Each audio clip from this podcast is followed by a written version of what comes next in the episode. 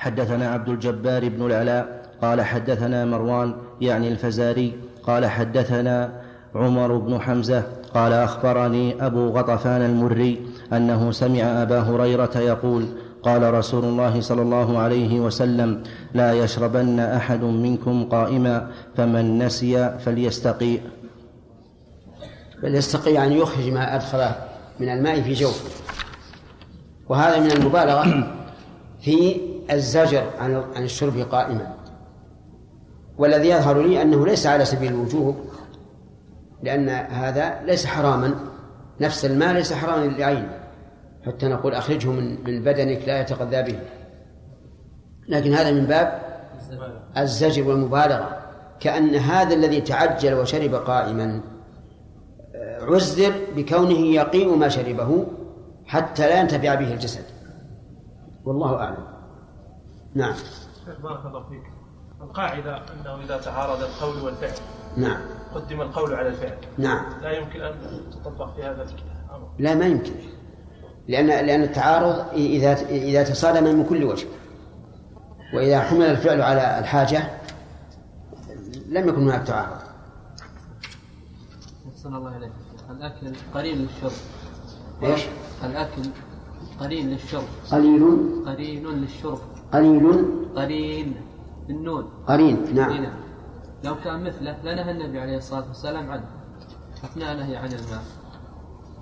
لا مو قرين كم تاكل بال- بال- باليوم؟ ثلاث مرات. ثلاث مرات. فصلها فطور. الساعة كم؟ الساعة كم؟ ما ينظر. طيب غدا غالبا الساعة 12 ونصف. الناس يصلون 12 ونصف. أو بعد بعد الصلاة يعني. بعد الصلاة. إيه. عشاء. تاسعة تقريبا. ها؟ تسعة. تسعة. إيه. كم تشرب من من مرة؟ ها؟ كثير أكثر من أكثر. ما هو قريب. لكن في كتاب الله عز وجل كلوا واشربوا. إيه لا بأس كلوا واشربوا. حتى اللباس قريب بال- بال- بالأكل والشرب. قل من حرم زينة الله التي أخرج للعباد والطيبات من الرزق. لكن ما هو مثله يعني. والله أنا أنا أرى أن قياس الصحابي حجة. على الأقل يكون يكون قولا له. إلا إذا ورد عن النبي صلى الله عليه وسلم الفرق. ورود واضحا فهنا لا شك أنه يقدم ما جاء عن الرسول. نعم. ما رأيكم في قول من يقول من العلماء بأن ماء زمزم يشرب شرب- شربه قائما نعم. شرب النبي صلى الله عليه وسلم من شن معلق. شرب من شن معلق وهذا ليس من ماء- زمزم في المدينة.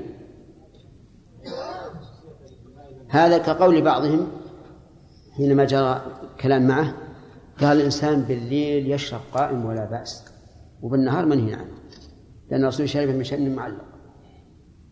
فقيل له شرب من ماء زمزم بالنهار فسكت. ثلاثة. باب في الشرب من ماء زمزم قائما.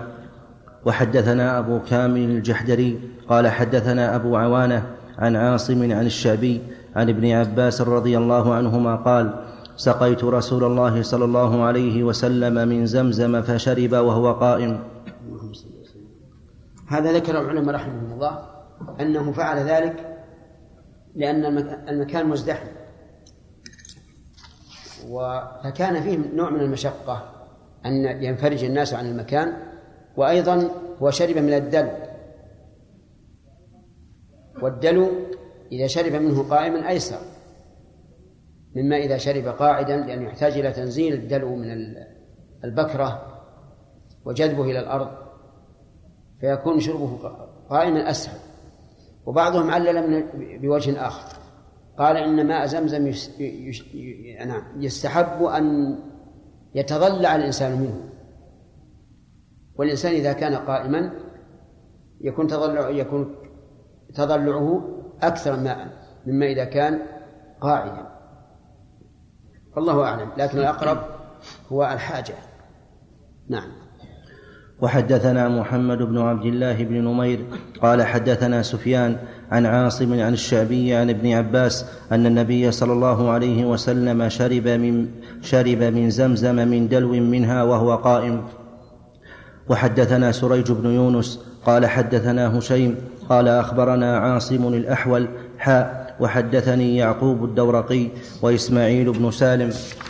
قال إسماعيل وأخبرنا وقال يعقوب حدثنا هشيم قال حدثنا عاصم الأحول ومغيرة عن الشعبي عن ابن عباس أن النبي صلى الله عليه وسلم شرب من زمزم وهو قائم. وحدثني عبيد الله بن معاذ قال حدثنا أبي قال حدثنا شعبة عن عاصم أنه سمع الشعبي أنه سمع ابن عباس رضي الله عنهما قال سقيت رسول الله صلى الله عليه وسلم من زمزم فشرب قائما واستسقى وهو عند البيت.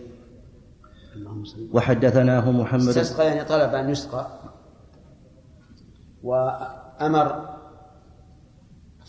الفضل بن عباس أمر العباس ابنه الفضل أن يأتي له بماء عنده في البيت ولكن النبي صلى الله عليه وسلم أبى ذلك.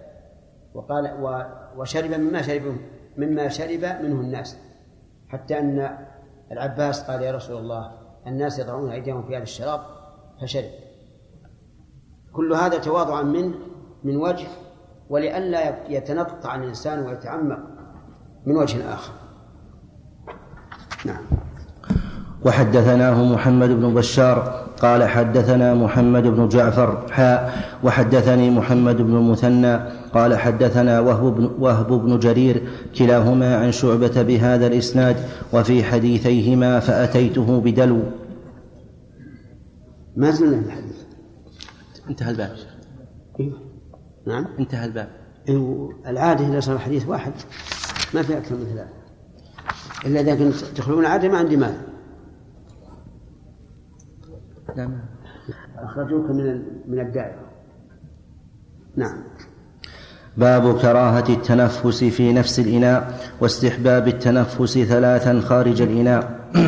حدثنا ابن أبي عمر قال حدثنا الثقفي عن أيوب عن يحيى بن أبي كثير عن عبد الله بن أبي قتادة عن أبيه أن النبي صلى الله عليه وسلم نهى أن يتنفس في الإناء.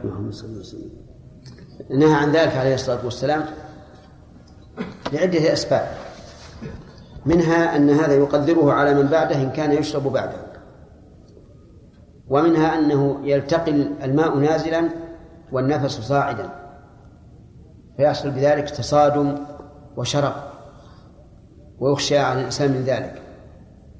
ومنها أنه يشبه بعض البهائم التي لا لا ترفع رأسها حتى تنتهي. فلذلك نهى النبي صلى الله عليه وعلى آله وسلم عن التنفس في الإناء.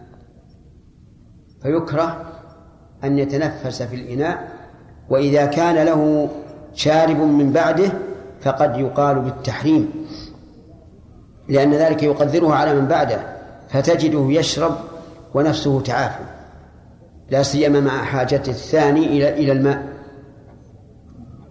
وظاهر الحديث أنه لا فرق بين الماء واللبن والمرق وغيرها. نعم. وحدثنا قتيبة بن سعيد وأبو بكر بن أبي شيبة قال حدثنا وكيع عن عزرة بن ثابت الأنصاري عن ثمامة بن عبد الله بن أنس عن أنس رضي الله عنه أن رسول الله صلى الله عليه وسلم كان يتنفس في الإناء ثلاثا نعم. يتنفس في الإناء هذا في الماء البارد أو اللبن أو الحليب البارد. وأما الحار فعلى قدر طاقة الإنسان. وكذلك البارد جدا الذي لا يتمكن الإنسان أن يشرب منه جرعة كبيرة فعلى ما ما يطيق. فمثلا لو أراد إنسان يشرب مرقا هل نقول اشربه بثلاثة أنفاس وهو حار؟ لا يمكن. أو الشاي أو القهوة. وكذلك إذا كان الماء باردا جدا لا يستطيع الإنسان أن يشرب بثلاثة أنفاس. فتراعى الأحوال. نعم. حدثنا يحيى بن يحيى قال أخبرنا عبد الوارث قال أخبرنا عبد الوارث بن سعيد حاء وحدثنا شيبان بن فروخ قال حدثنا عبد الوارث عن أبي عاصب عن أنس رضي الله عنه قال كان رسول الله صلى الله عليه وسلم يتنفس في الشراب ثلاثا ويقول إنه أروى وأبرأ وأمرأ. قال أنس فأنا أتنفس في الشراب ثلاثا نعم رضي الله عنه. تحقيقا لهذا وأنه لم ينسخ. وبين الرسول عليه الصلاة والسلام فوائد التنفس ثلاثا وقال إنه أروى. يعني أبلغ في الري. والثاني أبرأ وأمرأ. أبرأ يعني الشفاء من أضرار العطش وأمرأ أسهل نفوذا في المعدة ونزولا إلى الأمعاء. كما قال عز وجل كلوه, هنيئا مريئا. وهذا سهل يعني يسرع الإنسان أنه يتنفس ثلاث مرات. طيب وهل يزيد إذا كان عطشان جدا؟ الظاهر أنه لا مانع لكن إذا أمكن أن يقصد حتى يكون ثلاثا فهو أحسن. نعم. بقي حديث بالنسبة للتنفس نلاحظ بعضهم يشرب لكن لا يتنفس خارج الإناء بس يقطع الشرب. يعني يشرب ويقطع ويشرب يعني بسرعة بدون تنفس. أي إيه لا, لا هو على كل حال لعله لا يحتاج إلى نفس. الناس يختلفون في, في امتداد النفس. فلعله لا يحتاج. إذا لم يحتاج يكفي أن يفصل الإناء. أحسن الله إليك الذين يشربون الخبز إيش؟ في شيء يعني يدعونه في الماء ويشربون منه مثل الأسفاس قزاز؟ مصاص. ها مصاص. إي. يوصلون به شيخ يتنفسون بدون هذا الأنبوب إيه يفصلها لا يتنفس في الأنبوب النفس خارج إيه. إيه لا يتنفس. يعني قد يقال لا يتنفس في الإناء إن هذه ما هي بينها لكن الأولى أن يفصل. الأولى أن يفصل لا شك. نعم. هل يمكن أن يقال أن الإنسان إذا شرب قائما لا لحاجة ولا لمصلحة فإنه هنا حينئذ يتوجه أن يقول له علي؟ يستقيم. يستقي إذا كان لا لحاجة ولا مصلحة. ويتعمد شرب القائم الحديث ظاهره هكذا. نقول له استقي استقي تأديبا وتعزيرا.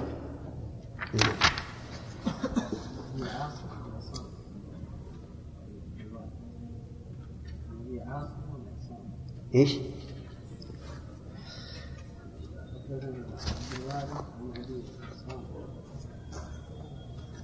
حديث أنس؟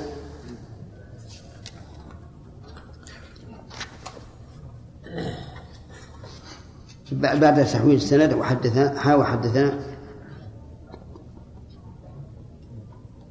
وش الإشكال اللي عندك يا محمود؟ عصام.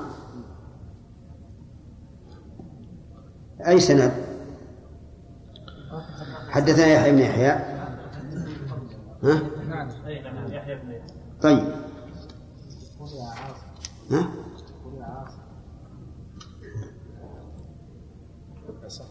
ما فهمت الإشكال. الشيخ سامي قرأها يقول قرأها عاصم. عاصم؟ وهي؟ طيب. وحدثناه قتيبة بن سعيد وأبو بكر بن أبي شيبة قال حدثنا وكيع عن هشام الدستوائي عن, عن أبي عصام عن أنس عن النبي صلى الله عليه وسلم بمثله وقال في الإناء باب استحباب إدارة الماء واللبن ونحوهما على يمين المبتدئ. حدثنا يحيى بن يحيى قال قرأت على مالك عن ابن شهاب عن أنس بن مالك رضي الله عنه أن رسول الله صلى الله عليه وسلم اتي بلبن قد شيب بماء وعن يمينه أعرابي وعن يساره أبو بكر فشرب ثم أعطى الأعرابي وقال الأيمن فالأيمن. قول قد شيب بماء يعني خلق. وخلط اللبن بالماء يزيد بلا شك. فإن كان للبيع فهو حرام لأنه غش كخلط البر بالشعير.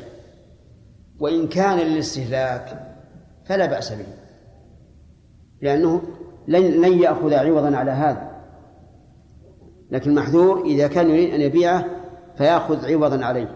حتى لو أخبر المشتري بأنه قد شيب فإنه لا يكفي. لأن تمييز هذا من الكثير من القليل صعب. وقد يقال إذا إذا بين للمشتري أنه مشيب فلا بأس. فيكون المشتري قد رضي بالعيب. قليلا كان أو كثيرا.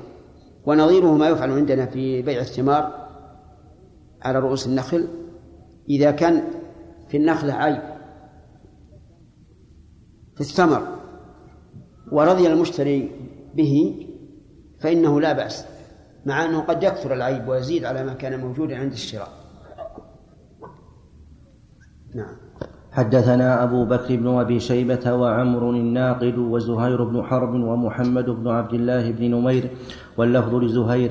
قالوا حدثنا سفيان بن عيينة عن الزهري عن أنس رضي الله عنه قال قدم النبي صلى الله عليه وسلم المدينة وأنا ابن عشر ومات وأنا ابن عشرين وكن أمهاتي يحثنني على خدمته فدخل علينا دارنا فحلبنا له من شاة داج وشيب له من بئر وشيب له من بئر في الدار فشرب رسول الله صلى الله عليه وسلم. فقال له عمر وأبو بكر عن شماله يا رسول الله اعط أبا بكر. فأعطاه اعرابيا عن يمينه وقال رسول الله صلى الله عليه وسلم الأيمن فالأيمن. يعني الأيمن أحق فالأيمن. ولكن في مثل هذا قد يكون الإنسان أحيانا في حرج. يكون على يمينه من لا قيمة له في المجتمع أو صغير وعن يساره من له جاه وقيمة. مثل هذا ينبغي له أن يعتذر منه ويقول السنة أن أعطي اليمين لأن بعض الناس لا يفهم هذا الشيء. وهو إذا اعتذر منه فهم أنه معذور وفهم أن السنة هو هذا أن يبدأ باليمين. شيخ. نعم. شيخ بارك الله فيكم. أحيانا يحصل مثل هذه المسألة أو نظائر لها ويكون حتى المعتذر منه لو اعتذر الإنسان منه ما يفهم السنة ولا يقدرها. نعم. ويخشى الإنسان من يعني زعل لا سيما إذا كان من الرؤوس الذي يغضب لغضبه قبيلة. أمة نعم. أمة. مثل هذا حتى لو اعتذر الإنسان منه هو ما يقدر السنة. الإنسان تألفا له. ودرءا للمفسدة وهذه يعني سنة ليست واجبة. حتى تتألف ويعني يحصل من وراءها مصلحة أخرى. طيب. يترك مثلا يفتح مجال للدعوة هذه سهلة سهلة. يعتذر من يمينه. يقول اسمح لي أعطي فلان. ولو بعد الإعطاء. لأن قال لو التفت يمين مثلا يجي يأخذ في نفسه. كيف؟ كيف؟ الكبير على اليسار. أي نعم لو التفت يمين يعتذر من الصغير. إيه؟ جاء في نفس الآخر. لا لا الانسان متى بيجي نفسه هذه خله تطق عجيب شيخ يحصل في يعني أنا فاهم بعض الأعراب يعني يشرح على نفسه جدا. ما يعني ما ارضى أقول يا يا يا فلان هذا أبو فلان رجل يعني كبير. مع أن الرسول عليه الصلاة والسلام ذكره عمر ولكنه ترك هذا. إلا أن الأحوال تختلف كما قلت في الواقع. نعم. شيخنا قال محمد الشرابي الآن السنة إذا كان والد موجود مع الناس تعطيه قبله. إي. فأنا شخصيا والدي إذا أعطيته تركت الضيوف يغضب إذا أعطيت الضيوف وتركته. لا إذا أعطيته قبل الضيوف. آه. يقول الضيف أولى. وهذا منتشر عندنا خصوصا يعني بعض القبائل.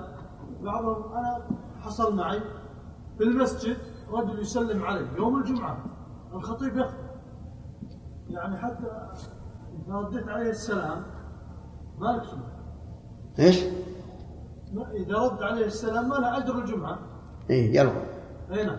و- وإذا تركته جاهد حتى أن يعني رجل غضب غضب شديد وحاولوا يقنعونه ولكن ما يرضى لأنه كبير قوم. ما هو العمل مع هؤلاء؟ العمل سهل. إذا سلم عليه وهو كبير قوم الحمد لله. مصافحة بدون كلام. نعم. لا إذا صافحوا بلا كلام ولا انتهى. أقول يا أخي أنا وياك مأمورين بالإنصات. هو يقول لك كيف حالك عساك طيب إيه. إذا قال إذا قال كيف حالك ها.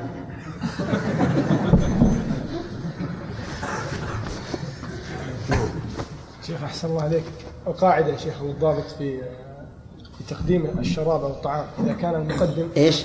في تقديم الشراب أو الطعام نعم إذا كان المقدم مثلا صاحب المنزل فهل يسير عن يمينه نفسه عن يمينه أو عن يمين الذي يعطيه هو قال إذا كان ما في يعني ابتداء فليبدأ بالأكبر. نعم. يبدأ بالأكبر. الذي قدامه هو الأكبر. طيب. ثم أين يمينه؟ يمينه هو الذي عن يسار الأكبر. يمشي العكس. إيه ما هو عكس. هذا صواب. كيف عكس؟ هذا إذا كان هو الذي يصب. أما إذا أعطاه الإناء؟ لا إذا أعطاه الإناء فإذا فرغ منه يعطي عن شماله. يعطي الشارب هذا يعطي عن شماله. نعم. أذان طيب. نعم. وإذا انتهى المجلس من الطرف الأيمن نعم. يبدأ بالمجلس من, من عند الأكبر. يبدأ من عند الأكبر. نعم. ثلاثة. نعم. حدثنا يحيى بن أيوب وقتيبة وعلي بن حجر قالوا حدثنا إسماعيل وهو ابن جعفر عن عبد الله بن عبد الرحمن بن معمر بن معمر بن حزم أبي طوالة الأنصاري أنه سمع أنس بن مالك حاء الله أكبر الله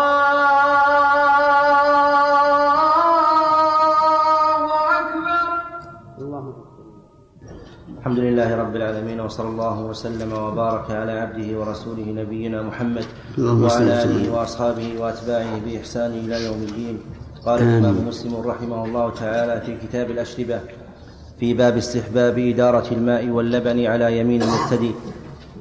حدثنا يحيى بن أيوب وقتيبة وعلي بن حجر قالوا حدثنا إسماعيل وهو ابن جعفر عن عبد الر... عن عبد الله بن عبد الرحمن بن معمر بن حزم أبي طوالة الأنصاري أنه سمع أنس بن مالك حاء وحدثنا عبد الله بن مسلمة بن قعنب واللفظ له قال حدثنا سليمان قال حدثنا سليمان يعني ابن بلال عن عبد الله بن عبد الرحمن أنه سمع أنس بن مالك يحدث قال أتانا رسول الله صلى الله عليه وسلم في دارنا فاستسقى. فحلبنا له شاة ثم شبته من ماء بئري هذه. قال فأعطيت رسول الله صلى الله عليه وسلم فشرب رسول الله صلى الله عليه وسلم. وأبو بكر عن يساره وعمر وجاهه وأعرابي عن يمينه.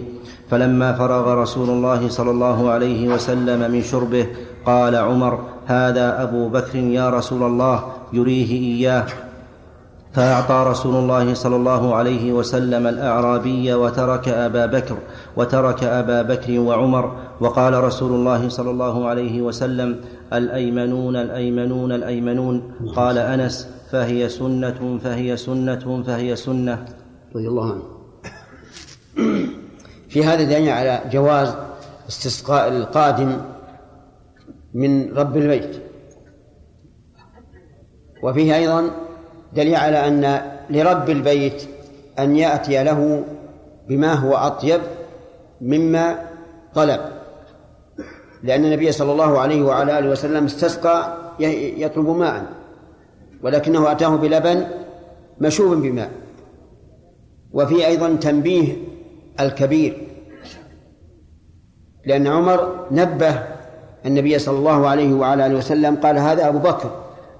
والنبي صلى الله عليه وعلى آله وسلم يعلم أن الذي إلى جنبه أبو بكر. لكن هذا من باب التنبيه.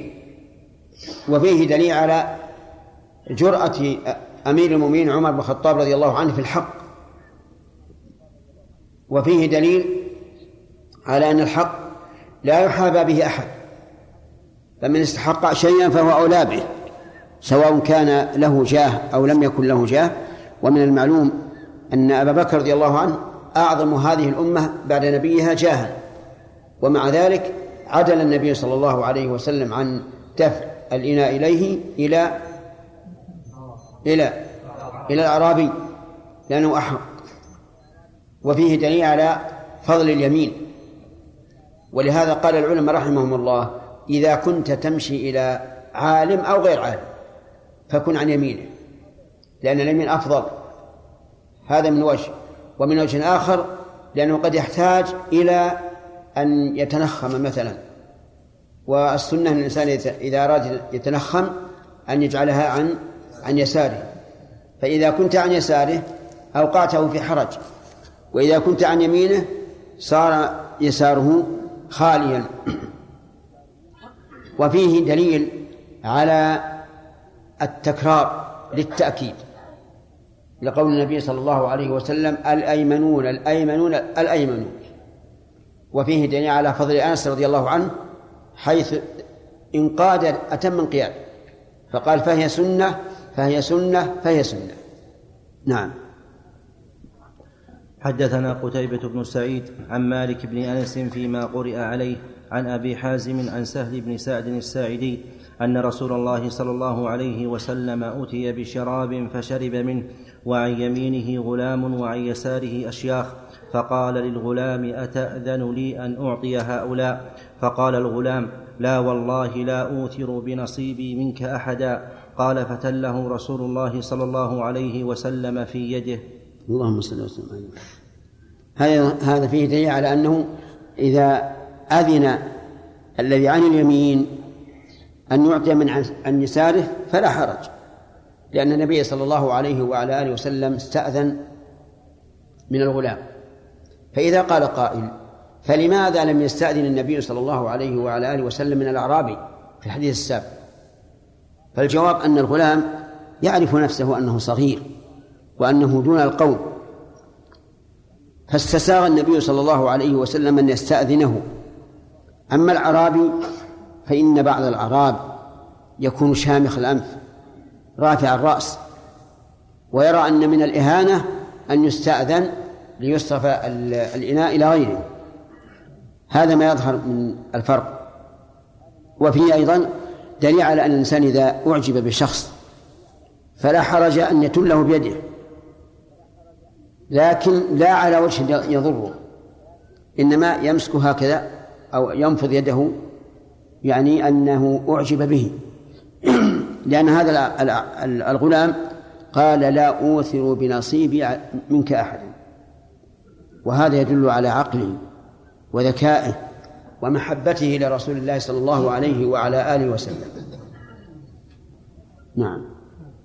بحبيب. بالنسبة للسنة أن إذا جبت الماء أن تقدم الأكبر ثم الأيمن. هذا إذا لم إذا لم يكن طالب أما إذا كان فيه طالب فأعطي الطالب ولو كان الأيمن أو الأيسر أو الأصغر أو الأكبر. المستسقي مقدم على على غيره نعم. إذا كان في المجلس أكثر من كبير فبمن يبدأ؟ يخير. نعم. يقول لا أوتر بنصيبي منك أحد يعني لا أسمح لاحد يشرب قبلي ولا إيه، هذا معناه هذا معناه تماما. رويتها بالمعنى المطابق. نعم. حدثنا يحيى بن يحيى قال أخبرنا عبد العزيز بن أبي حازم حاء وحدثناه قتيبة بن سعيد قال حدثنا يعقوب يعني ابن عبد الرحمن القاري كلاهما عن أبي حازم عن سهل بن سعد عن النبي صلى الله عليه وسلم بمثله ولم يقولا فتله ولكن في رواية يعقوب قال فأعطاه إياه. باب استحباب لعق الأصابع والقصعة. وأكل اللقمة الساقطة بعد مسح ما يصيبها من لا لا خلاص. لا تسئله نعم. ها؟ إيه. لكن سألنا ثلاث أسئلة في نفس الموضوع. نعم. باب استحباب لعق الأصابع والقصعة وأكل اللقمة الساقطة بعد مسح ما يصيبها من أذى وكراهة مسح اليد قبل لعقها لاحتمال كون بركة الطعام في ذلك الباقي وأن السنة الأكل بثلاثة أصابع. حدثنا أبو بكر بن أبي شيبة وعمر الناقد وإسحاق بن إبراهيم وابن أبي عمر. قال إسحاق أخبرنا وقال الآخرون حدثنا سفيان عن عمرو عن عطاء عن ابن عباس قال قال رسول الله صلى الله عليه وسلم إذا أكل أحدكم طعاما فلا يمسح يده حتى يلعقها أو يلعقها. نعم. إذا أكل طعاما فلا يمسح يده. لا بمنديل ولا بجدار ولا بأرض حتى يلعقها أو يلعقها. وأو هنا يحتمل أن تكون شكا من الراوي يعني هل قال يلعقها أو قال يلعقها. ويحتمل أن تكون للتنويع. يعني حتى فلا أحد الأمرين. إما أن يلعقها وإما أن يلعقها. وإذا كان النبي صلى الله عليه وسلم خير يعني إذا لم نجعلها شكا الراوي قلنا أنه خير فإن الإنسان لا ينبغي أن يخرج إلى شيء يستكرهه الناس منه. يعني لو أنك لما انتهيت من من من الطعام قلت يا فلان خذ أصابعي العقها. لا لا يستسيغ الناس هذا. والآداب الشرعية تكون في كل وقت. لكن يلعقها هو نعم. فإذا قال قائل على قولك هذا إذا كان الناس لا يستسيغون أن يلعقها. لأنه يوجد بعض المترفين لا يستسيغ أن يلعقها ويستهجن لعقها. فالجواب أن السنة لا بد من فعلها. وهناك فرق بين أن يلعق الإنسان بنفسه أو يلعقها. ثم لا ندري هذا, الذي لعقه. ربما يكون في في في فمه ألف ألف ألف بلايا. ما ندري.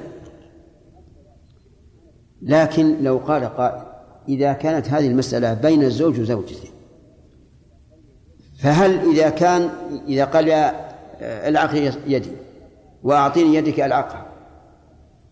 وهذا لا شك مما يوجب المحبة والإلفة بين الزوجين فهنا تكون نظرة أخرى غير مسألة اللعب.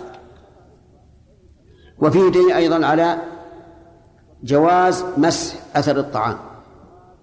لقوله قبل أن يمسحها فإن زال أثر الطعام فهذا المطلوب. وإن لم يزل يستعمل شيء آخر وهو الماء. ثم الماء. إن أزال آثار الطعام فهذا المطلوب. وإن لم يزله استعمل شيء آخر. وهو الإشنان أو الصابون. شوف كلام النووي على قوله أو العقها أو غير النووي. الشك على الشك يا شيخ. ها؟ على أو يعني؟ أي ما تكلم عليها شيخ. تكلم عنها طيب فقه الحديث ما تكلم عليه. إلا في تكلم قال النووي رحمه الله تعالى قوله صلى الله عليه وسلم إذا أكل أحدكم طعاما فلا فلا يمسح يده حتى يلعقها أو يلعقها. وفي الرواية الأخرى كان رسول الله صلى الله عليه وسلم يأكل بثلاث أصابع ويلعق يده قبل أن يمسحها وفي رواية يأكل بثلاث أصابع فإذا فرغ لعقها. وفي رواية أن النبي صلى الله عليه وسلم أمر بلعق الأصابع أمر بلعق الأصابع والصحفة. وقال إنكم لا تدرون في أي طعام في أيه البركة. وفي رواية إذا وقعت لقمة أحدكم فليأخذها فليمت ما كان بها من أذى وليأكلها ولا يدعها للشيطان ولا يمسح يده بالمناديل حتى يلعق أصابعه فإنه لا يدري في أي طعامه البركة. وفي رواية إن الشيطان يحضر أحدكم عند كل شيء من شأنه حتى يحضره عند طعامه فإذا سقطت من أحدكم اللقمة فليمط وذكر نحو ما سبق. وفي رواية وأمرنا أن نسلت القصعه وفي رواية وليسلت أحدكم الصفحة. صحبه في هذه الأحاديث أنواع من سنن الأكل منها استحباب لعق اليد محافظة على بركة الطعام وتنظيفا لها واستحباب الأكل بثلاث أصابع ولا يضم إليها الرابعة والخامسة إلا لعذر بأن يكون مرقا وغيره.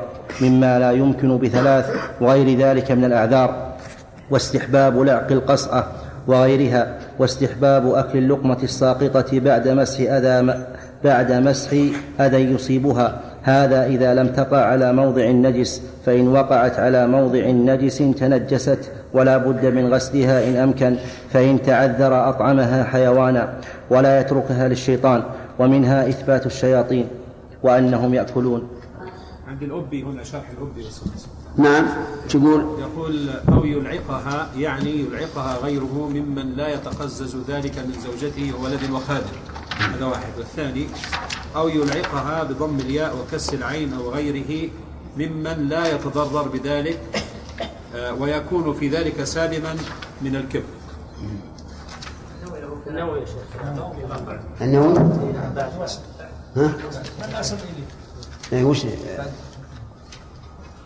نعم يقول قوله يلعقها أو يلعقها معناه والله أعلم لا يمسح يده حتى يلعقها فإن لم يفعل فحتى يلعقها غيره ممن لا يتقدر ذلك كزوجة وجارية وولد وخادم يحبون ويتلذذون يحبونه ويتلذذون بذلك ولا يتقدرون وكذا من كان في معناهم كتلميذ يعتقد بركته. رحمه الله. الله يغفر له. نعم. كتلميذ يعتقد بركته ويود التبرك بلعقها وكذا لو ألعقها شاة ونحوها والله أعلم. غريبة الشاة تخاف تبلع الأصبع غفر الله له. الأخير هذا لا شك أنه بعيد. بعيد من مراد النبي صلى الله عليه وعلى آله وسلم. نعم. يمكن لو كان لو كانت شاة صغيرة ترضع فإنك لو دخلت إصبعك رضعته جعلت تمصه لكن حتى هذا بعيد. وأما مسألة أنه يلعق التلميذ للتبرك به فهذا خطأ.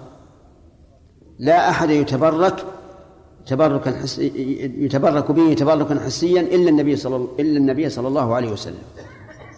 بل إلا النبي صلى الله عليه وسلم. على كل حال نحن قلنا إما أن تكون شكا من الراوي. وإذا كان شكا تحمل على أن المعنى على اللفظ الأول وهو حتى يلعقه. وإما أن تكون تخييرا من النبي صلى الله عليه وعلى آله وسلم ولا بد من التقييد الذي ذكره النووي وغيره. إنه في حال لا يتقزز منها. ثم إنه بلغني أن لعق الأصابع يعين على الهضم على هضم الطعام. ويقولون إن في في الأنامل يعني مادة تفرزها عند اللعق. هذه المادة تعين على إيش؟ على هضم الطعام. فإن ثبت هذا فهو خير وإن لم يثبت فيكفينا أن نقول سمعنا وأطعنا. بسم الله الرحمن الرحيم الحمد لله رب العالمين وصلى الله وسلم وبارك على عبده ورسوله نبينا محمد وعلى آله وأصحابه أجمعين. قال الإمام مسلم رحمه الله تعالى في صحيحه في باب استحباب لعق الأصابع والقصعة وأكل وأكل اللقمة الساقطة. حدثنا هارون بن عبد الله قال حدثنا حجاج بن محمد حاء وحدثنا عبد بن حميد قال أخبرني أبو عاصم جميعا عن ابن جريج حاء وحدثنا زهير بن حرب واللفظ له. قال حدثنا روح بن عبادة قال حدثنا ابن جريج قال سمعت عطاء يقول قال سمعت عطاء يقول أنه قال سمعت ابن عباس يقول قال رسول الله صلى الله عليه وسلم إذا أكل أحدكم من الطعام فلا يمسح يده حتى يلعقها أو يلعقها.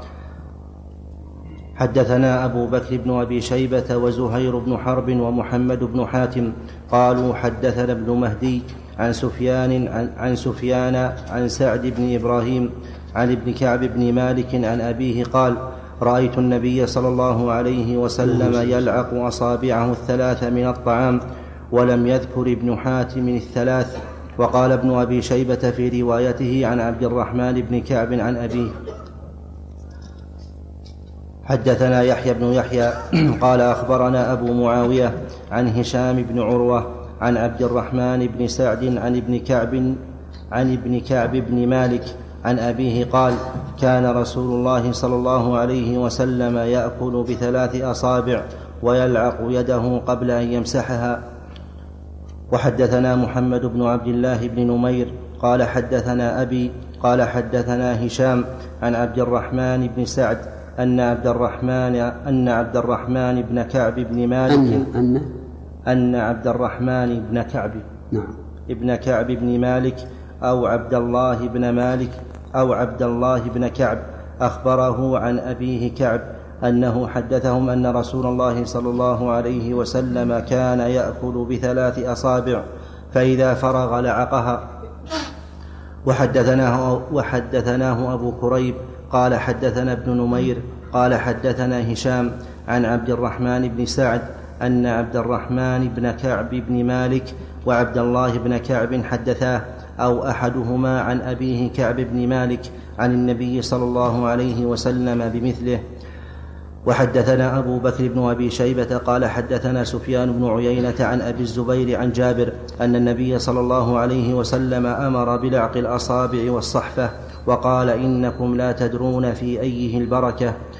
حدثنا محمد بن عبد الله بن نمير قال حدثني أبي قال حدثنا أبي قال حدثنا سفيان عن أبي الزبير عن جابر قال قال رسول الله صلى الله عليه وسلم إذا وقعت لقمة أحدكم فليأخذها فليمط ما كان بها من أذى وليأكلها ولا يدعها للشيطان ولا يمسح يده بالمنديل حتى يلعق أصابعه فإنه لا يدري في أي طعامه البركة. بسم الله الرحمن الرحيم. مسألة اللعق سبق, سبق الكلام عليها. ومر بعد ذلك مسألتان. المسألة الأولى الأكل بثلاثة أصابع. وهذا هو السنة فيما يمكن أكله بثلاثة أصابع وأما ما لا يمكن أكله بثلاثة أصابع فعلى ما تيسر. فمثلا الرز الآن هل يمكن أكله بثلاثة أصابع؟ لا يمكن. لأنك لو لو أكلت بثلاثة أصابع ما أخذت شيئا ولضاع عليك الوقت. كذلك أيضا بعض الأشياء لا يحتاج أيضا إلى ثلاثة أصابع. فليس بلازم أن أن تأكل بثلاثة. فالمسألة إذا أمكن أن يأكل بثلاثة أصابع فليفعل فإن ذلك هو السنة. وإذا لم يمكن فليأكل بما تيسر. فإن قيل ما الحكمة في أنه يأكل بثلاثة أصابع قلنا دفعا للشره والنهمة لأن الذي يأكل بثلاثة أصابع يدل على أنه ليس شرها وليس نهما يكفيها الأقل. وأما المسألة الثانية فهي إذا سقطت اللقمة. إذا سقطت اللقمة وهي ما يلتقمه الإنسان من يده فلا يدعها للشيطان بل يأخذها ويميط ما بها من أذى يعني إن تلوثت بتراب أو قش أو ما أشبه ذلك خذها ودع ما فيها أمط ما فيها من أذى ولا تدعها للشيطان. وفي هذا دليل على مسائل. المسألة الأولى مشروعية هذا العمل. حتى وإن تقزز منه من يتقزز فأبلغ من هذا هو السنة. ثانيا المحافظة على المال وحسن الاقتصاد. لأن قد تكون لقمة كثيرة كبيرة فيضيع المال بهذا. ثالثا التواضع من الآكل فإن هذا لا شك يدل على تواضعه. رابعا أن يزيل كل أذى مما يأكل وكذلك مما يشرب. سواء كان الأذى من من من, من الضارات أو أو من غير الضارات. فمثلا إذا كان في الماء شيء من الكدر فأزله إما بالفلتر أو بغيره. لأن يعني إزالة الأذى عن الأكل والشرب أمر مطلوب. وكذلك لو صار في الخبزة آه، أريق عليها شيء يتأذى به الإنسان فليزل. وهل مجرة رابعا أو خامسا خامسا أن نحرم عدونا الشيطان من أن ينتفع بها ويأكلها. فإن قال قائل نحن نراها لم تؤكل. فكيف يقال إن الشيطان ينتفع بها؟ فالجواب أن هذه مسألة غيبية. علينا إيش؟ أن نصدق بها. كأننا نشاهدها بأعيننا أرأيتم العظام التي نلقيها في الزبل مما ذكر اسم الله عليه؟ ألم يكن الجن يجدونه أوفر ما يكون للحمل نعم. أين أين اللحم؟ لا نرى شيء. لكن علينا في أمور الغيب أن نصدق وإن لم تدركها عقولنا وحواسنا. الله الحديث يقول إذا سقطت لقمة أحدكم فإذا سقط من الطعام ما لا يكون لقمة كحبة الرز هل تدخل في هذا أو لا؟ ظاهر الحديث أنها لا تدخل لأن مثل هذه لا يعلق بها الأذى وأيضا ليست لقمة. لكن لو أراد الإنسان أن يفعل هذا تواضعا ويلقط حتى رز حتى حبة حبة الرز فأرى أن يكون خيرا خيرا إن شاء الله. أيضا لو أن الذي سقط ليس لقمة ولا يلتقم عادة كما لو آه، انصب المرض هل نقول العقه بالملعقة؟ أو نقول لا يدخل في هذا الحديث نقول إنه لا يدخل في هذا الحديث. أولا لأنه ليس بلقمة وإنما يشرب وثانيا إن الأذى إذا أصابه فهو مائع يخالط. لا تستطيع أن أن تزيل الأذى منه وتنقيه من الأذى. لكن فيما أرى أنه إذا انصب في إناء نظيف كما لو جيء للإنسان بالفطور تبسي نظيف وانصب المرق فيه. فلو أخذه بالملعقة وشربه لكان خيرا. نعم.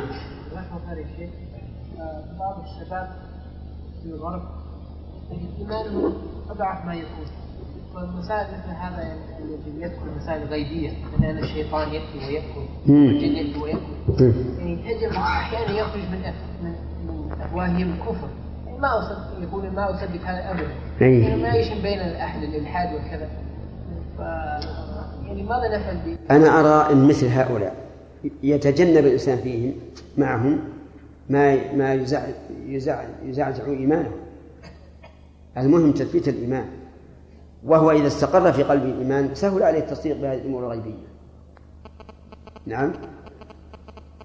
آه، ذكر لي بعض الطلبة في عام 75 75 سبعين وثلاثمائة يدرس بالمعهد واحد. ومرت قصة سعد بن عبادة رضي الله عنه. وهي ضعيفة لكن مرت يذكرها الفقهاء.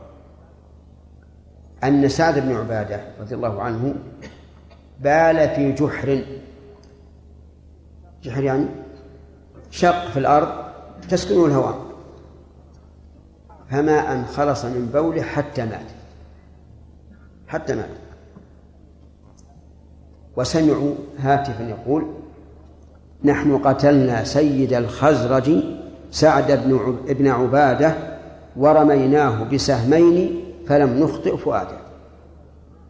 ولذلك كره العلماء أن يبول الإنسان في شق لأنه ربما يكون سكنه الجن. هذا المدرس ليس من السعوديين. استشاط غضبا. وقال كيف يصير هذا؟ والجن ما يقتل الإنس. وأنكر إنكار عظيم. قال له واحد من الطلبة عادي طالب قال له يا أستاذ أغريك تبول بالرماد الليلة.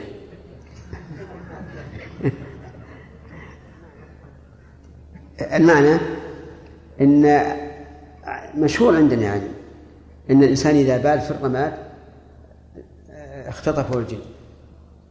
فهؤلاء ما يصدقون. لكن مثل ما قال ابن عباس ابن, مسعود رضي الله عنه إنك لن تحدث قوما حديثا لا تبلغه عقولهم إلا كان لبعضهم فتنة. فهمت؟ كذلك قال علي رضي الله عنه حدثوا الناس بما يعرفون أي بما تقبله عقولهم. أتريدون أن يكذب الله ورسوله؟ لأنه بين أمرين إما أن يكذب الله ورسوله وإما أن يرتد. نعم. إذا مر بهم امشى خله عابرة. فإذا استشكل فلا بد من البيان. لكن خلها عابرة لأن كثير من العوام عندنا حتى هنا. يعني ما يتعمقون في في هذا المعنى. يأخذونها عابرة وأن الشيطان إذا وجد اللقمة قد سقطت أكلها نعم. مثل يا شيخ هذا اللي ورد في الحديث الصحيح. نعم. بعض الأحيان يلحق ما حار شاهي ولا يلحق المرض ولا شيء. إيه. حار شيخ. نعم. يا وضع يا شيخ بعد شيء حار يعني آه، بعض الناس يستلزم. ولكن البارد يمكن غمس صحيح. وش رأيك؟ وش رأي من إيه؟ يعني من يعني امتاز النفس. وعلى كل حال ال- ال- الذباب كما قلت إذا سقط في حار مات على طول.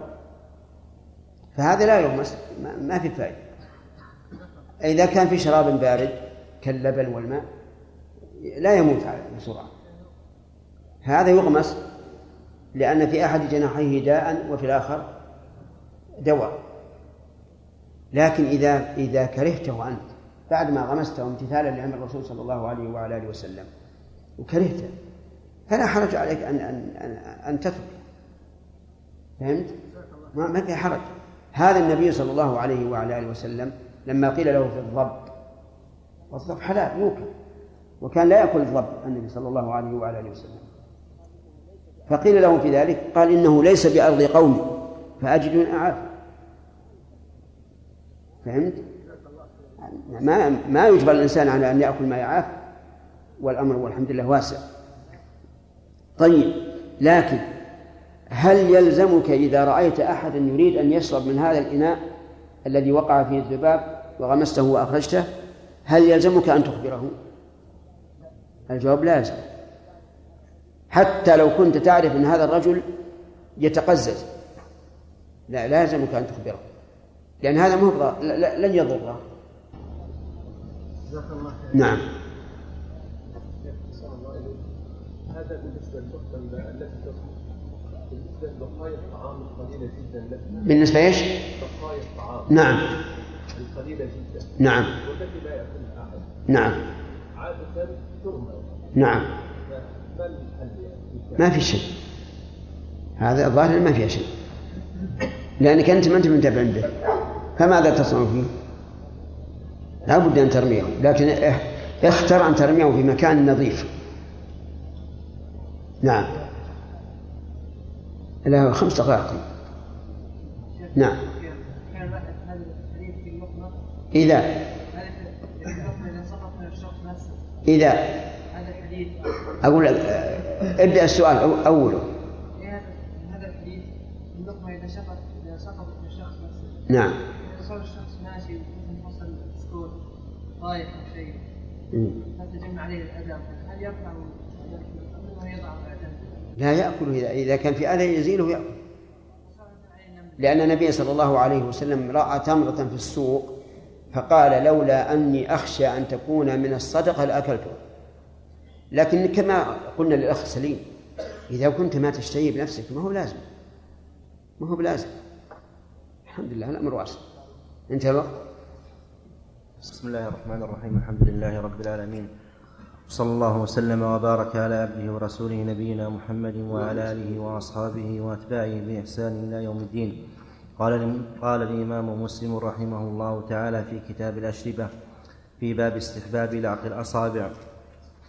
وحدثناه إسحاق بن إبراهيم قال أخبرنا أبو داود الحفري حاء وحدثنيه محمد بن رافع قال حدثنا عبد الرزاق كلاهما عن سفيان بهذا الإسناد مثله. وفي حديثيهما وفي حديثهما ولا يمسح يده بالمن- بالمنديل حتى يلعقها أو يلعقها وما بعده. حدثنا عثمان بن أبي شيبة قال حدثنا جرير عن الأعمش عن أبي سفيان عن جابر رضي الله عنه قال سمعت النبي صلى الله عليه وسلم يقول إن الشيطان يحضر أحدكم عند كل شيء من شأنه حتى يحضره عند طعامه فإذا سقطت من أحدكم اللقمة فليمط ما كان بها من أذى ثم ليأكلها ولا يدعها للشيطان فإذا فرغ فليلعق أصابعه فإنه لا يدري في أي طعامه تكون البركة.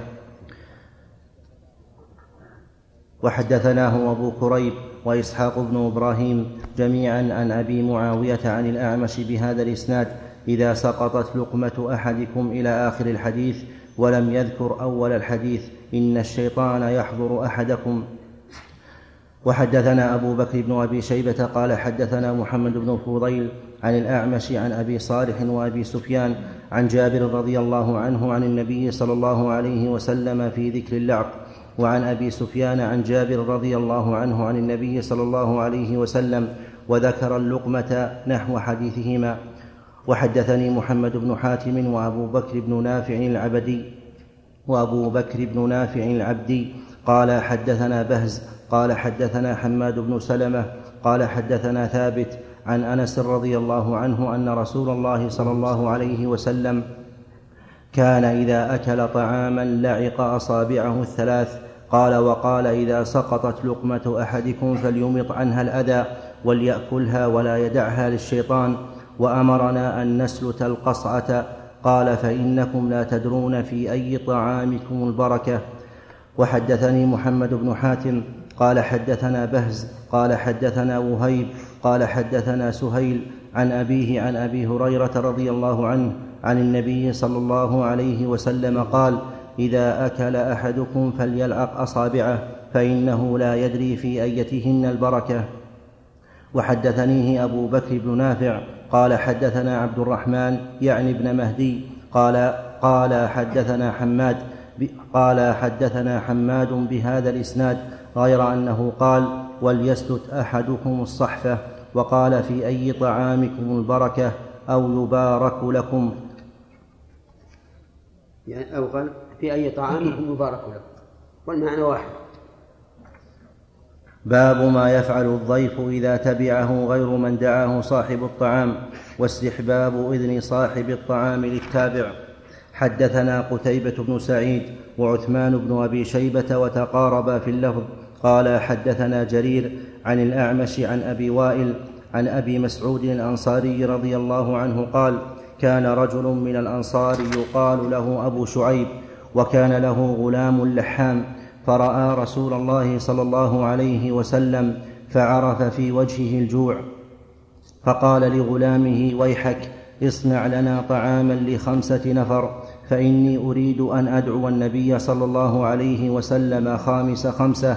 قال فصنع ثم أت قال فصنع.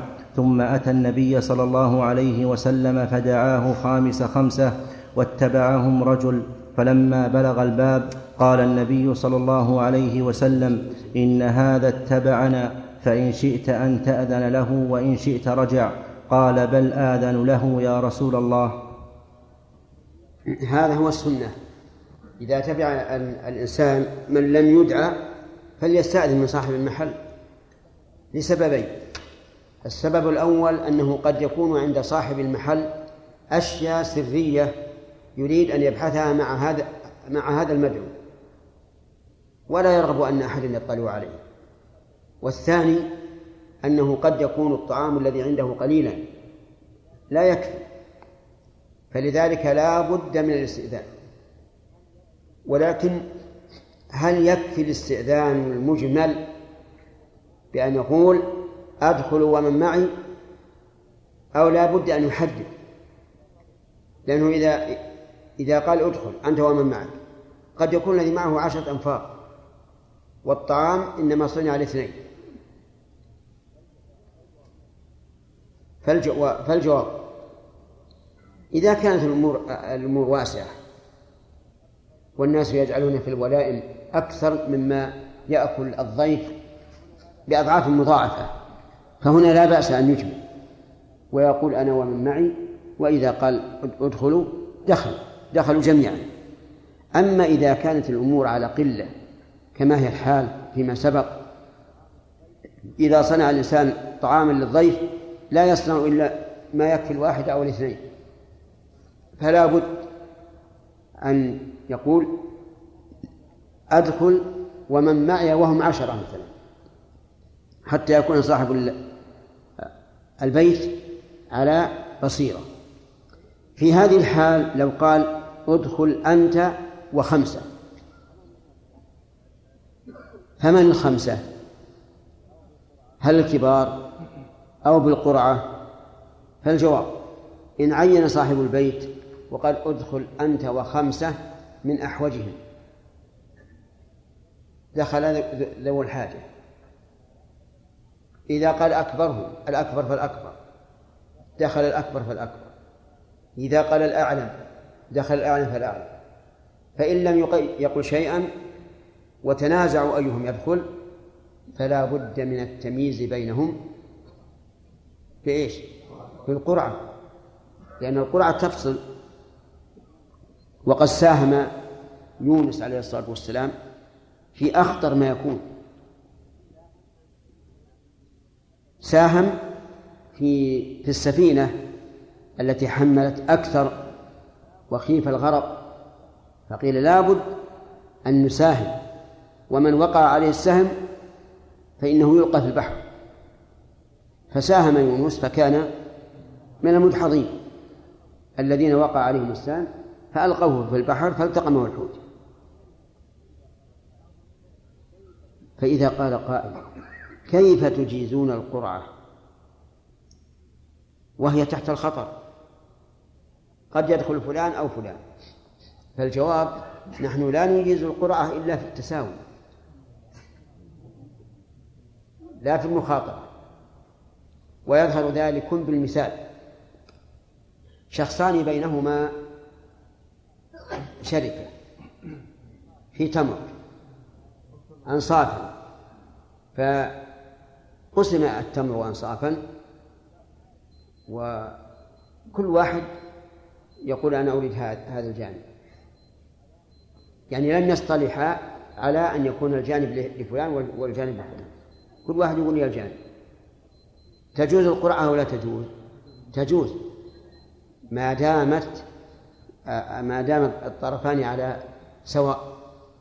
لكن لو كان أحدهما مئة صاع والثاني ثمانين صاع هل تجوز القرعة؟ لا تجوز لأن هذا مخاطرة ميسر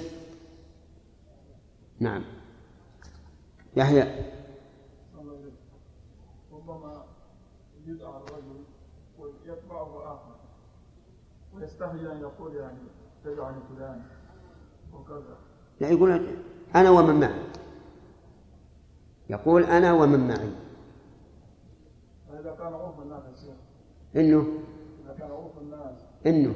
يعني يتبعه أحد ويدخل معه يعني لا يبالون بهذا هو على كل حال هذا لا يكون إلا في إنسان له جاه كعالم وأمير وما أشبه ذلك. هذا اللي له أتباع. لكن الرجل العادي في عرفنا لا لا يكون له أتباع. ولكن إبداء السنة وإظهارها أفضل.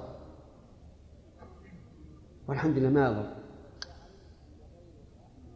وإذا علمت أن بين صاحب البيت والرجل الذي معك عداوة فإن استأذنت لدخول لتصلح بينهم بينهما فحسن.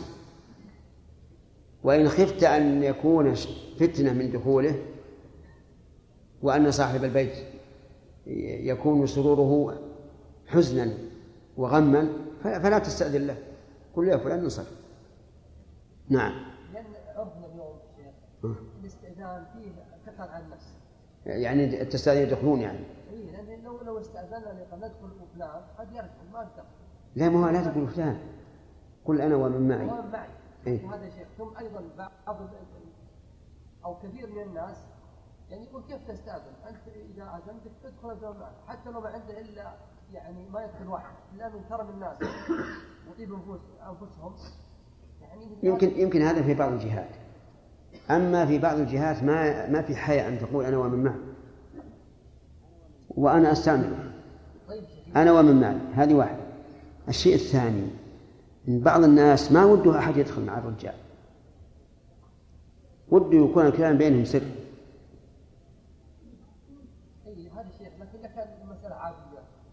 لا أنا أرى أن أن, تحيي السنة. أنا اقصد شيخ سنه اللباس يعني لا لا ما هي سنة اللباس. سنة اللباس غير.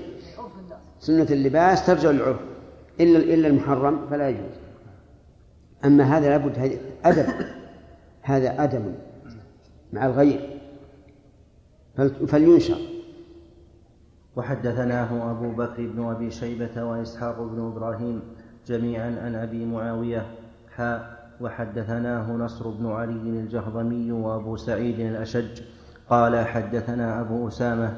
حاء وحدثنا عبيد الله بن معاذ. قال حدثنا أبي. قال حدثنا شعبة. حاء وحدثني عبد الله بن عبد الرحمن الدارمي. قال حدثنا محمد بن يوسف عن سفيان كلهم عن الأعمش عن أبي وائل عن أبي مسعود رضي الله عنه بهذا الحديث عن النبي صلى الله عليه وسلم بنحو حديث جرير. قال نصر بن علي في روايته لهذا الحديث حدثنا أبو أسامة قال حدثنا الأعمش قال حدثنا شقيق قال حدثنا شقيق بن سلمة قال حدثنا أبو مسعود الأنصاري رضي, الأنصاري رضي الله عنه وساق الحديث. وحدثني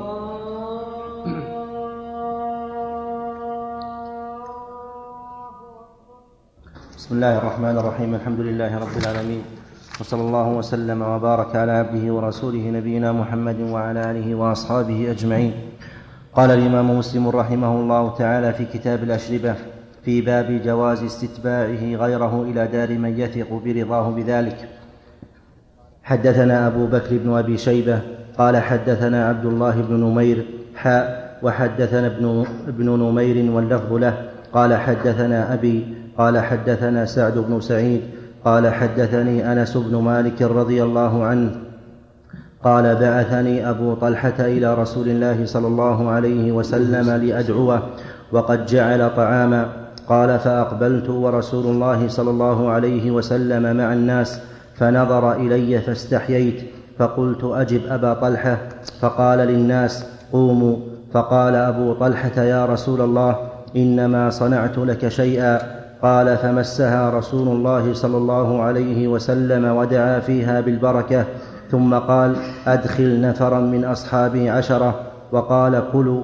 وأخرج لهم شيئا من بين أصابعه فأكلوا حتى شبعوا فخرجوا. فقال فقال أدخل عشرة فأكلوا حتى شبعوا فما زال يدخل عشرة ويخرج عشرة حتى لم يبق منهم أحد إلا دخل فأكل حتى شبع. ثم هيأها فإذا هي مثلها حين أكلوا منها.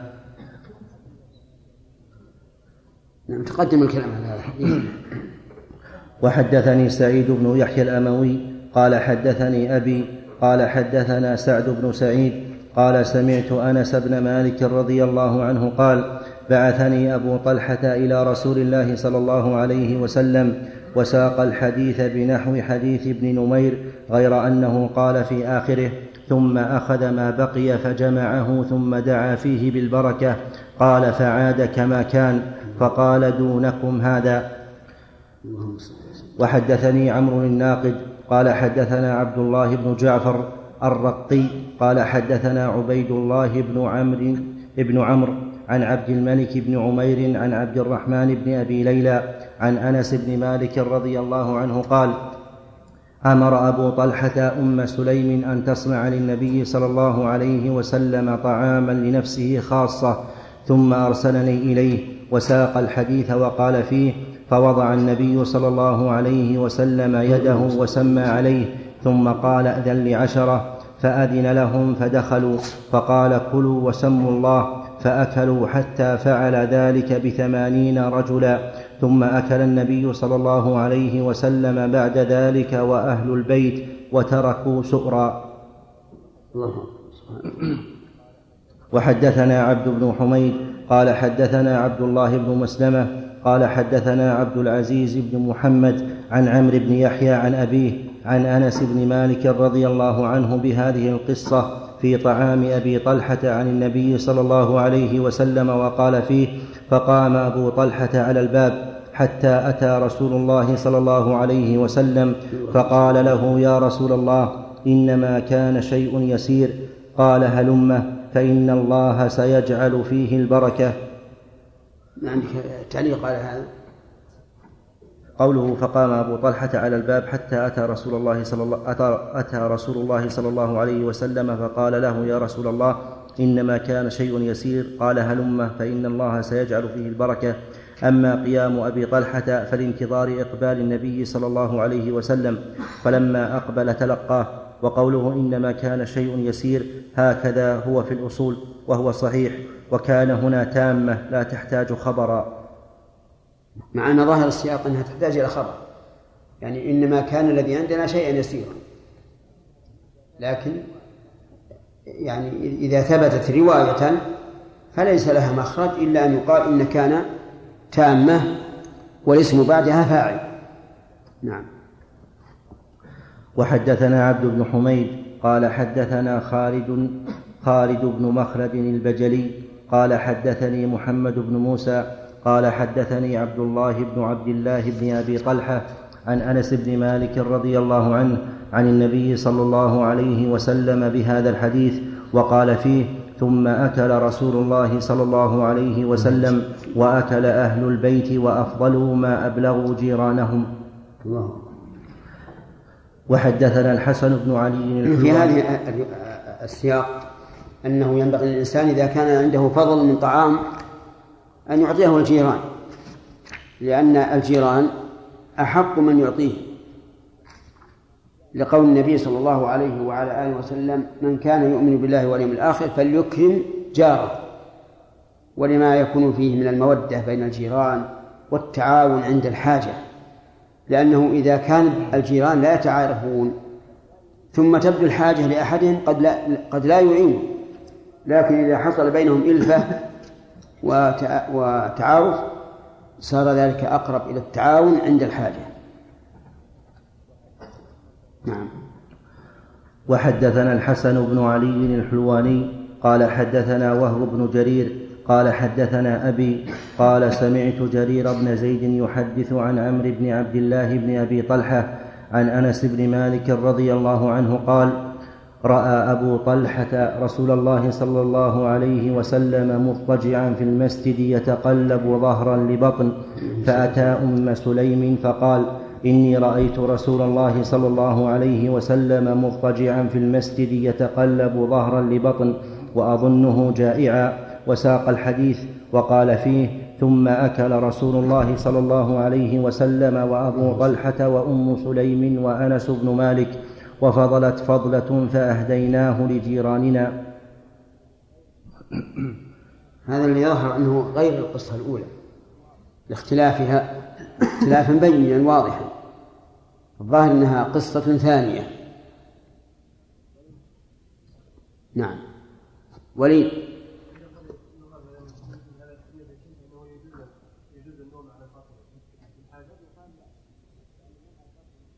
قد يقال لا. لأن النوم على البطن يعني النوم النوم اللي هو ضد اليقظة وأما أن أنه ينبطح على بطنه لحاجة أو للتقلب فلا يدخل في الحديث. نعم يحيى. الخروج إلى الضيوف. استقبالهم؟ نعم. قد يقال هذا. ولا شك أنه فيه إكراما. لا شك أن فيه إكراما. وهذا شيء معروف الآن. إذا كان الضيف رجلا كبيرا عالم عالما أو أميرا أو ما أشبه ذلك فتجد صاحب البيت يستقبل عند الباب. وأما عامة الناس فقد جرت العادة الآن لأنهم يدخلون وصاحب البيت في البيت. جمعة. هل هل يكون للأولياء كرامات من كرامات البركة الذاتية؟ ما في بركة ذاتية إلا الله عز وجل. لكن البركة من عند الله عز وجل يبارك في الشيء الذي يدعون فيه يدعون فيه بالبركة وما أشبه ذلك. ولعل عندكم من يقول في بركة ذاتية. عندكم. يجمع يجتمعون بعد الطعام يغسلون أيديهم يشربون إن شاء الله نرجو الله تعالى أن يهديهم على يدك. نعم. هنا يا شيخ القرطبي. ها؟ هذا القرطبي.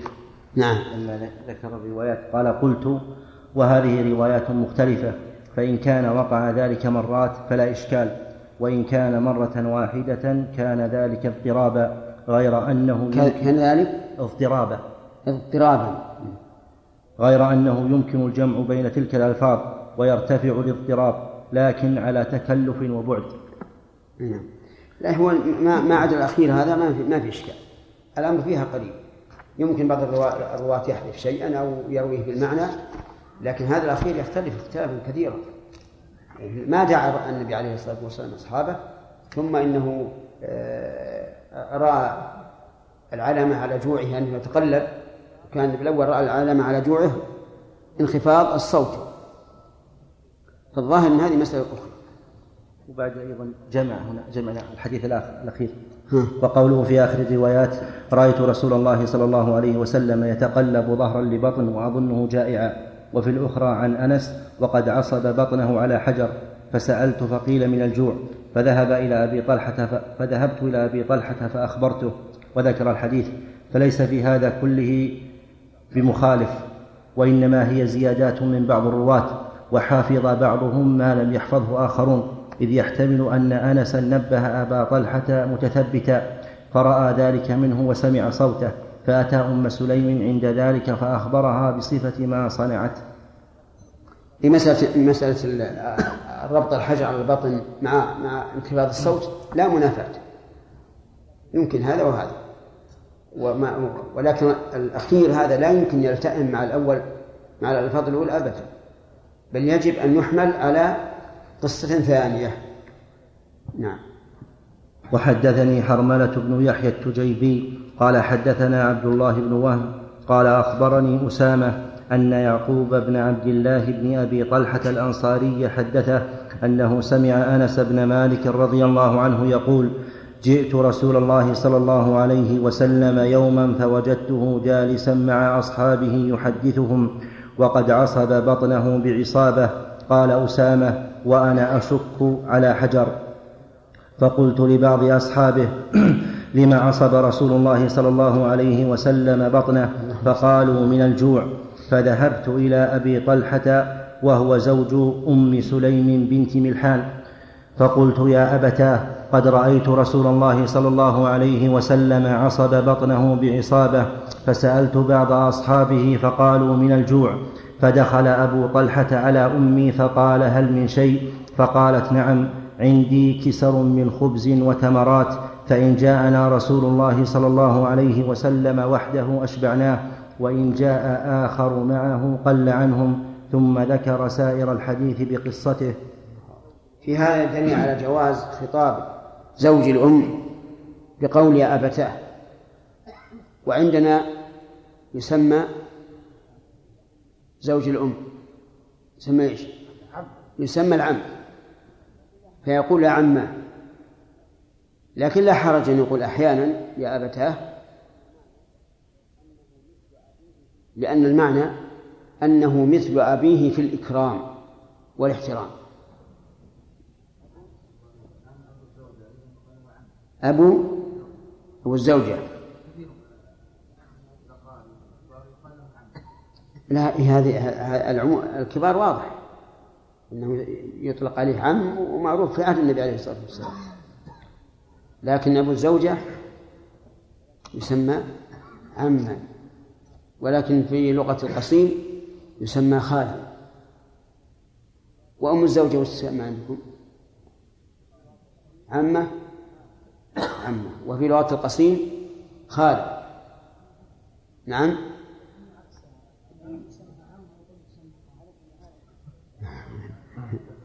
على كل حال المسائل الأمر فيها واسع. لكن المشكل أحيانا يجي يسألك إنسان. يقول قالت خالتي قالت عمتي. فتجيبها أنت على أنها عمة النسب وخالة النسب. وهي عمة الصهر وخالة الصهر ولذلك يجب أن تستفهم خصوصا إذا رأيت أن القضية لا تصدر من عمة نسب أو خالة نسب. استفهم عنها. إي نعم ما في شيء شيء جرى بالعرف. نعم.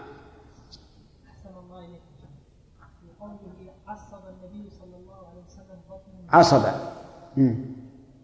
فيه دليل على ان هذا التعصيب من شده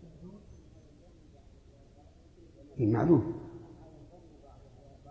لأن الأمعاء الأمعاء ينضم بعضها إلى بعض بالشد ويكون لديها قوة. لكن لا تظن إنها لا تظن إنها حجر كبر السيارة. حجر صغير بس. أي نعم. نعم. ارفع يدك. لا اللي, اللي قدامك. أجل يمكن أخطأ أخطأ بصري. نعم.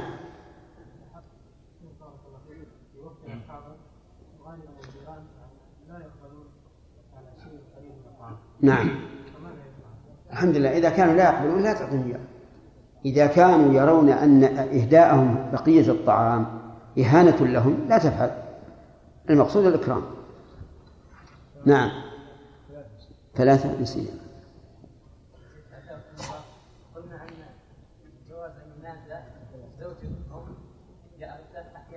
نعم. لا أخشى أن يكون أبا له. ولا رباه أحيانا يقول يا أبتي يكفي. نعم. وحدثني حجاج بن الشاعر قال حدثنا يونس بن محمد قال حدثنا حرب بن ميمون عن النضر بن أنس عن أنس بن مالك رضي الله عنه عن النبي صلى الله عليه وسلم في طعام أبي طلحة نحو حديثهم. باب جواز أكل المرق واستحباب أكل اليقطين وإيثار أهل المائدة بعضهم بعضا وإن كانوا ضيفانا إذا لم يكره ذلك صاحب الطعام. حدثنا قتيبة بن سعيد عن مالك بن أنس فيما قرئ عليه عن إسحاق بن عبد الله بن أبي طلحة أنه سمع أنس بن مالك رضي الله عنه يقول إن خياطا دعا رسول الله صلى الله عليه وسلم لطعام صنعه. قال أنس بن مالك فذهبت مع رسول الله صلى الله عليه وسلم إلى ذلك الطعام فقرب إلى رسول الله صلى الله عليه وسلم خبزا من شعير ومرقا فيه دباء وقديد. قال أنس فرأيت وقديد. وقديد. قديد. قديد نعم. قال أنس فرأيت رسول الله صلى الله عليه وسلم يتتبع الدباء من حوالي الصحفة. قال فلم أزل أحب الدباء منذ يومئذ. الدباء هي القرع والقديد اللحم القديم. وفي هذا الحديث تواضع النبي صلى الله عليه وعلى آله وسلم لإجابة هذا الخيار. وليس بغريب على أكمل الخلق خلقا. حتى أن الجارية من أهل المدينة تأخذ بيده إلى بيتها فيقضي حاجتها عليه الصلاة والسلام. من التواضع الجمع. وهذا مصداق قول الله تبارك وتعالى في سورة نون وإنك لعلى خلق عظيم. هكذا عظمه الله عز وجل وهو أعظم العظماء سبحانه وتعالى. فشيء عظمه الله لا بد أن يكون عظيما عظيما. ولكن هل نحن نقول هذا الشيء على أنه تاريخ مضى أو على أن الذي ينبغي لنا أن نتأسى به؟ الثاني لا شك. يعني لا ينبغي أن نقرأ أن هذا هدي النبي صلى الله عليه وعلى آله وسلم وهذا خلقه. لا نقرأ هذا ونتأسى لقول الله تعالى لقد كان لكم في رسول الله أسوة حسنة لمن كان يرجو الله واليوم الآخر. وفيه أيضا أنه لا بأس أن يقتدي الإنسان بالنبي صلى الله عليه وسلم فيما يرغبه النبي صلى الله عليه وسلم من الطعام. لأن أنس قال ما زلت أحب الدباء منذ رأيت النبي صلى الله عليه وعلى آله وسلم يتتبعه. وفيه أيضا دليل على أنه إذا كان الطعام مختلفا فلا حرج أن يتتبع الإنسان ما ليس مما يليه وإن كان يلي غيره. وقد يقال إن هذا فيما إذا كان الغير لا يعتب ولا يغضب. أما إذا كان يعتب أو يغضب فلا. وقد سبق أن النبي صلى الله عليه وعلى آله وسلم قال لعمر بن أبي سلمة كل مما مما يليه ومن المعلوم أن أنس رضي الله عنه يسره أن الرسول يأخذ من مما يليه أي مما يلي أنس. فهذه مسألة نقول الأصل فيها الجواز إذا كان الطعام منوعا. أن يأخذ الإنسان مما يشتهي وإن كان لا يلي. هذا هو الأصل. لكن إذا ترتب على ذلك مفسدة فإنه إيش؟ يتركه يتجنب نعم. حدثنا محمد بن العلاء أبو كريب قال حدثنا أبو أسامة عن سليمان بن المغيرة عن ثابت عن أنس رضي الله عنه قال دعا رسول الله صلى الله عليه وسلم رجل فانطلقت معه فجيء بمرقة فيها دباء فجعل رسول الله صلى الله عليه وسلم يأكل من ذلك الدباء ويعجبه. قال فلما رأيت ذلك جعلت ألقيه إليه ولا أطعمه. قال فقال أنس فما زلت بعد يعجبني الدباء. هذا أيضا فيه فائدة وهي تقديم ما يشتهيه الكبير. يقدم إليه يوضع في في جهته مما يليه. لأن هذا من إيش؟ من الأدب والإكرام. لكن إذا كان هذا الرجل الذي تريد إكرامه لا يحب أن تضع مما يليه فيما يليه أن تضع فيما يليه شيئا. فإنه لا ينبغي أن تفعل. يعني مثلا لو رآك تجعل في جهته مثل لحما أو دباء أو باذنجان وقال لك خلاص لا, لا تفعل لا تفعل. والناس في هذا يختلفون. بعض الناس يكبر عليه هذا ويعظم جدا جدا ويغضب. غضبا شديدا إذا وضعت في آه، في الذي يليه شيئا. ويقول حسب ما يعتقدونه يقول أنا لست بدجاجة يقرب إلي الطعام ولكني صقر آكل بمنقاري البدو عجيب نعم فلذلك ينبغي الإنسان يراعي هذه الأمور نعم أتعرف الصقر يا يحيى؟ ها؟ الصقر تعرفه؟ لا طائر عظيم. طائر عظيم. يعني ينقض على على ما يريد ويمزق.